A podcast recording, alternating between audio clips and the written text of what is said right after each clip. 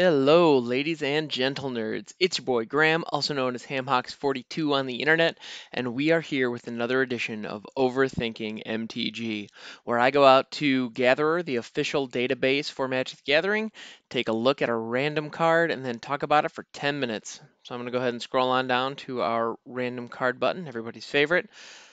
Go ahead and hit it. And what are we in for today? Seedborn Muse. All right. Here is a wonderful card. Um, it, it's great when it's great when good cards come up because man, sometimes we have uh, some conversations about some interesting pieces. So Seedborn Muse, if you're not familiar, it is a creature spirit. It is a 2-4 for 3 generic and 2 green. So 2-4 for 5 untap uh, and then in the in the text box it is untap all permanents you control during each other player's untap step. So as you can imagine this is bonkers. You can do some crazy good stuff with this.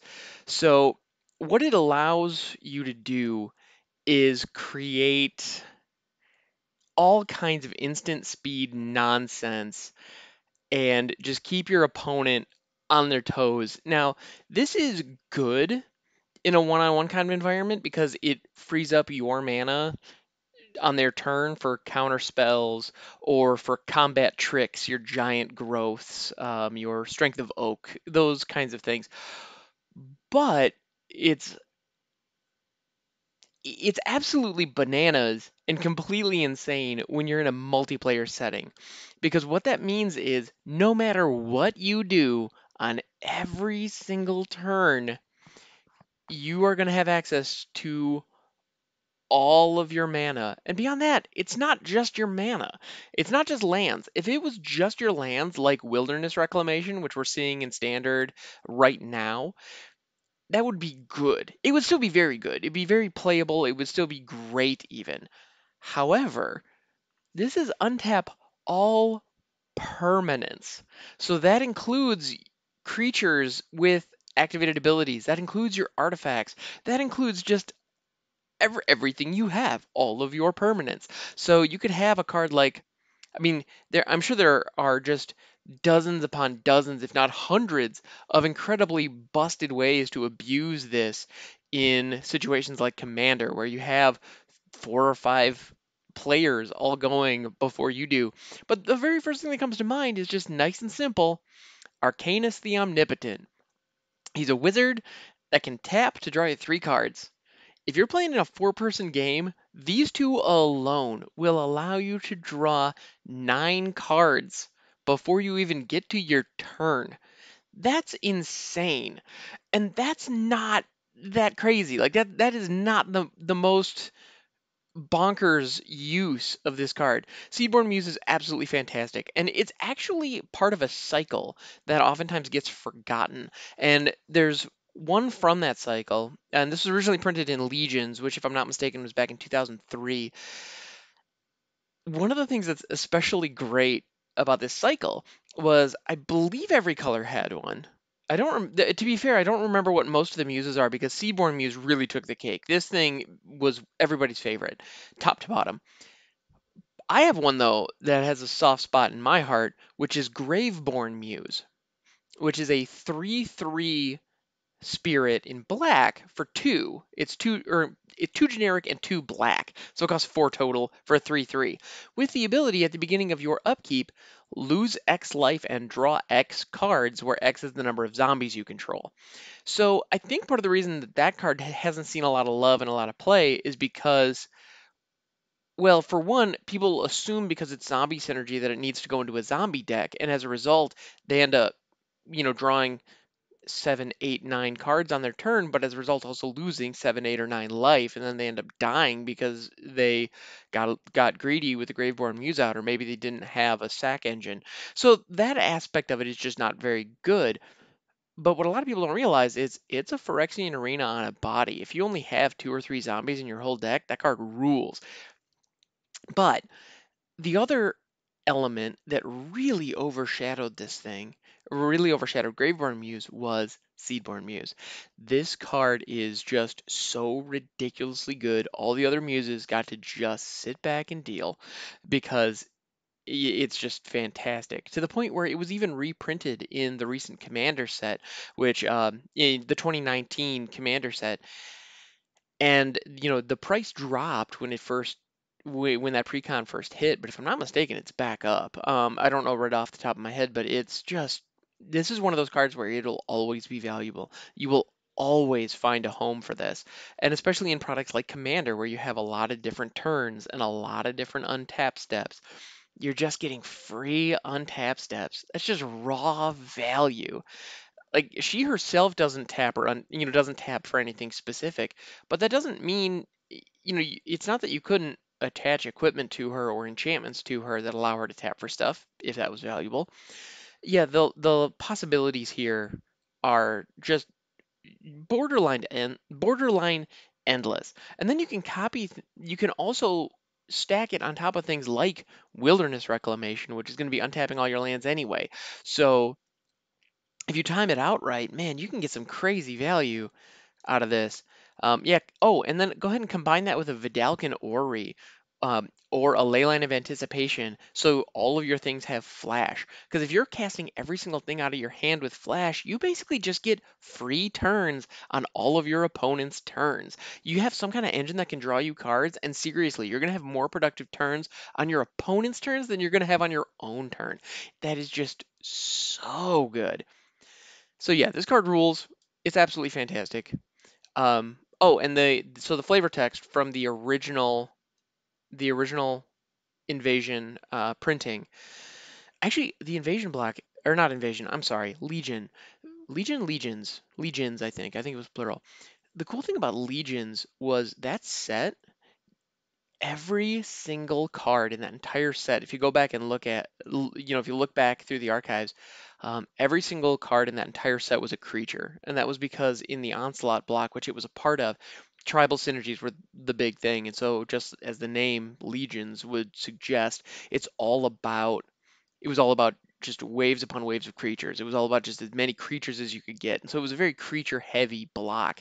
And with Legion, which was actually the second in the in the block, they um yeah, they actually printed nothing but creatures. So every single card in the whole thing was a creature. It was kind of kind of fun. It was it was a neat little gimmick, um, which I didn't really realize until somebody pointed it out. And I cracked a fair number of those packs back in the day. Never never opened a Seedborn Muse, unfortunately. That would have been pretty great. But um, so the the flavor text is her voice is wilderness, savage and pure. Kamahl, Druid Acolyte. Generally speaking, if Kamahl's involved, I'm down. That guy rules. He's fantastic. Uh, he's he's a very powerful card. You have this the idea that he was this like bloodthirsty pit fighter who became like one with nature and like super cool, and uh, basically went from red to green which is not a, an illogical step, but it's kind of cool in one character how that can happen. Um, yeah, and so here he's referring to her voice is wilderness, savage and pure. I do love the idea of the wilderness of nature being pure despite its savagery. There's almost this implication that civility or civilization as we know it today is somehow tainted, somehow impure. I find that interesting. Yeah, meanwhile, the wilderness, savage and pure. You know what? I gotta say, whoever did the flavor text, when I first read it, I was like, meh, that's fine, I guess. Like maybe maybe a little heavy-handed, but the more I look at it, the more I think about it. You know what? There's something to that. That's actually a nice little piece of poetry. Uh, whoever over at Wizards came up with that one, good work. Good on you. Um, the art, art uh, done by Adam Rex, it would turn out. And uh, so let's see what rulings we have on this thing. All right, so in 2004, which makes sense, this was shortly after this was printed, um, other effects can prevent a permanent from untapping during an untap step. You do need to look carefully, however, as many effects say that the permanent does not untap during its controller's untap step and this card's ability occurs during other players' untap steps. If a card does say this, then Seedborn Muse can untap it. But some other abilities are not written this way and can still prevent a card from untapping. Wow, that is a complex way of saying read your tap down cards very carefully because something like Frozen Solid might not freeze this. Um, that's really fascinating. Or dehydration. maybe Seedborn Muse hydrates. Uh, sorry, that was a weird cut for anybody who played back in like seventh and eighth edition. Anyway, that's an interesting ruling there. The idea that you could tap things down and the player's untap step will not untap it. However, a Seedborn Muse trigger on another player's untap step will. That's really interesting. The level of semantic detail that you have to get into with some of these cards is really shocking. Like I love the the differences between like targeting versus you know coming into play affecting something. Like I don't know. We'll get I'm sure we will get into more on that as we go. Um, but yeah, just the the other one, just the difference between playing a card and casting a card. The fact that those are different things, I find really shocking and, and interesting. Anyway, all semantics. But um, so that this is a great example of that. They don't untap during your untap step. They do untap during everybody else's, which is a thing that normally shouldn't happen. But Seedborn Muse is fantastic, and so it does that. Then there's another ruling from 2007, which is interesting. So it was still getting some play, presumably in like an extended environment or well, because I don't know that modern was a thing at this point. Anyway, all your permanents untap during each other player's untap step. You have no choice about what untaps. Ooh, that's another interesting thing. So if you have a card like Vedalken Shackles, for example, that has an ability where you can tap it and you can choose to not untap it during your untap step. And as long as it remains tapped, you can control a creature that falls within certain certain parameters. But that creature is only yours as long as your Vedalken Shackles remains tapped. The moment your Vedalken Shackles untaps, the original owner gets control of their creature back. And so here's so this is speaking to that, basically saying, well, actually 2007 was short, it was um, Mirrodin would have been, well, it would have been around for a little bit by this point.